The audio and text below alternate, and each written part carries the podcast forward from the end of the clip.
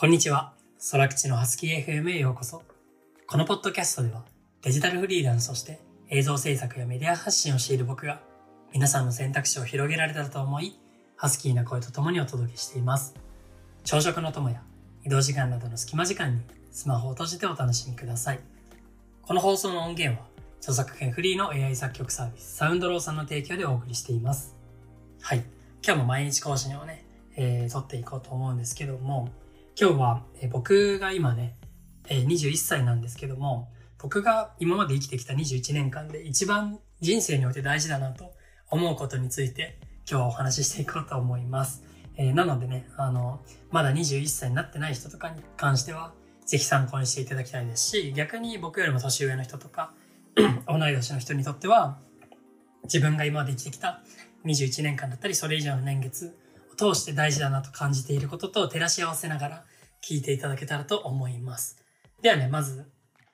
端的に、あの、僕が大事だなと思っていることを一言で表そうと思うんですけども、僕が人生において一番大事だなと思っていることは、一言で表すと、呼吸するように学び続けることだと思っております。呼吸するように学び続けることだと思っていて、呼吸ってそれこそみんなね、やってる、やってますよね。やってなきゃ生きていけないと思うので、うん。そのくらい毎日無意識で繰り返していることだと思うんですけども、そのくらいの感覚で、あの、学び続ける。無意識で毎日繰り返すように学び続けることが一番大事だなと思っていて、この学ぶっていうのは別に大学とかそういう学校の学びを定義してるわけではなくて、なので僕は今ね、大学を休学していますけども、もしかしたら今の方が大学にいた時よりも学んでいる時間とかね、量に関しては多いかもしれません。で、まあ一部の人にとってはね、その勉強とか学ぶっていうとすごい嫌だなとか、なんか苦手意識を持つ人も多いかもしれないんですけども、そんなにね、あの、あのみみんなが思ってるほど嫌な勉強っていうものではなくて、例えば、なんだろう、じゃあコーヒーが好きだとしてですよ、コーヒーの入れ方とか銘柄とかだったり、まあいろんなアイテムを揃えたりとか、そのためにいろいろ調べたりとかね、そういうことだって、まあ一つの勉強なんですよね。だから別に好きなことについて学び続けることだって勉強なので、意外とね、学びっていうのは皆さん、あの、身近に、日常でもね、やってることっていうのは多いと思うんですけども、特にまあ、その、僕は医療系っていうのもあって、その、なんだろう、就職してからもどんどんね、その最新の技術ってやっぱ医療ってどんどん変わっていくので、だからね、ずっと学び続けなきゃいけないよねっていう考えは意外と身近にあるんですけども、もしかしたら他の学部とか他の分野の方は、その、大学入っもうね、センター試験終わったらもう学ぶというか、自分から勉強していく姿勢っていうのはもう終わりみたいな。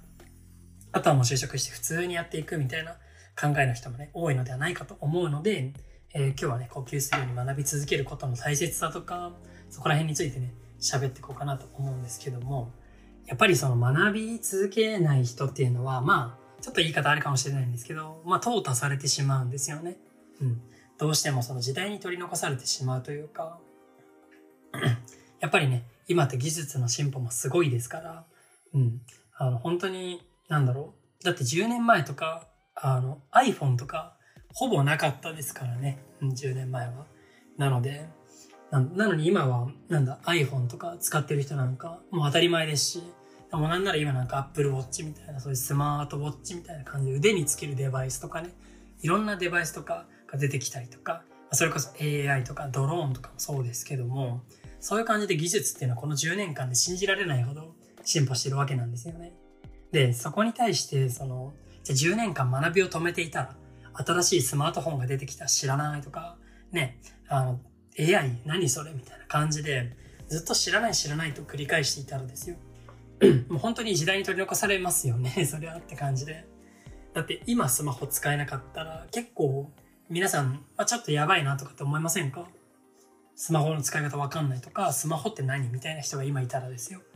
でも学びを繰り返さない人っていうのはそういう感じのことが近い未来起きてしまうんですよね。なので、あの、学び続けるっていうのはすごい大事なことなんですけども、例えばでも学ぶって言っても今はたくさんのコンテンツっていうのがあるので、別に本を読むとか教科書を買うとか、そういうことをしなくたってたくさんね、学びの機会っていうのはね、世の中にあるわけで、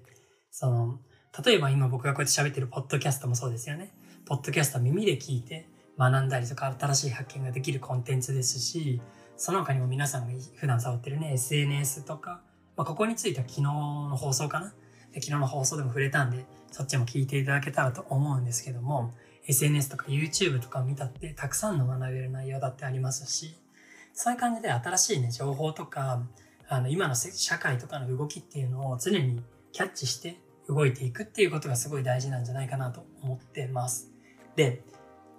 やっぱり呼吸するようにっていうのが僕のね、この大事なポイントの一つなんですけども、無意識で習慣化するっていうことなんですよね。呼吸するようにっていうのは言い換えると。あのだって呼吸しないともう苦しいし、やってないことの異変に気づくじゃないですか。でも、それを繰り返してるときは、別に当たり前だから特に意識してないわけなんですよ。本当にそのくらいのね、レベルで学ぶっていうことを習慣化してほしいなと思っていて、一つ習慣化するためのね、アドバイスというか、あの、僕からのコツについてちょっとお伝えしたいんですけども、習慣化するんだったら、その2日に1回とか、まずは3日に1回から始めようとかじゃなくて、絶対に毎日続けた方がいいです。これは間違いないです。絶対にもう毎日続けましょう。もうダイエットとか、その、まあ、勉強もそうですし、こういうね、ポッドキャストを撮るとかもそうなんですけど、基本的にね、全部ね、習慣化したいんだったら毎日続けるしかないんですよね。というか、その、2日とか3日に1回にしてしまうと逆にこれって続けるの難しいんですよ。なんでかっていうと、その、2日に1回じゃあ例えばね、こういうなんか勉強するって決めるとすると、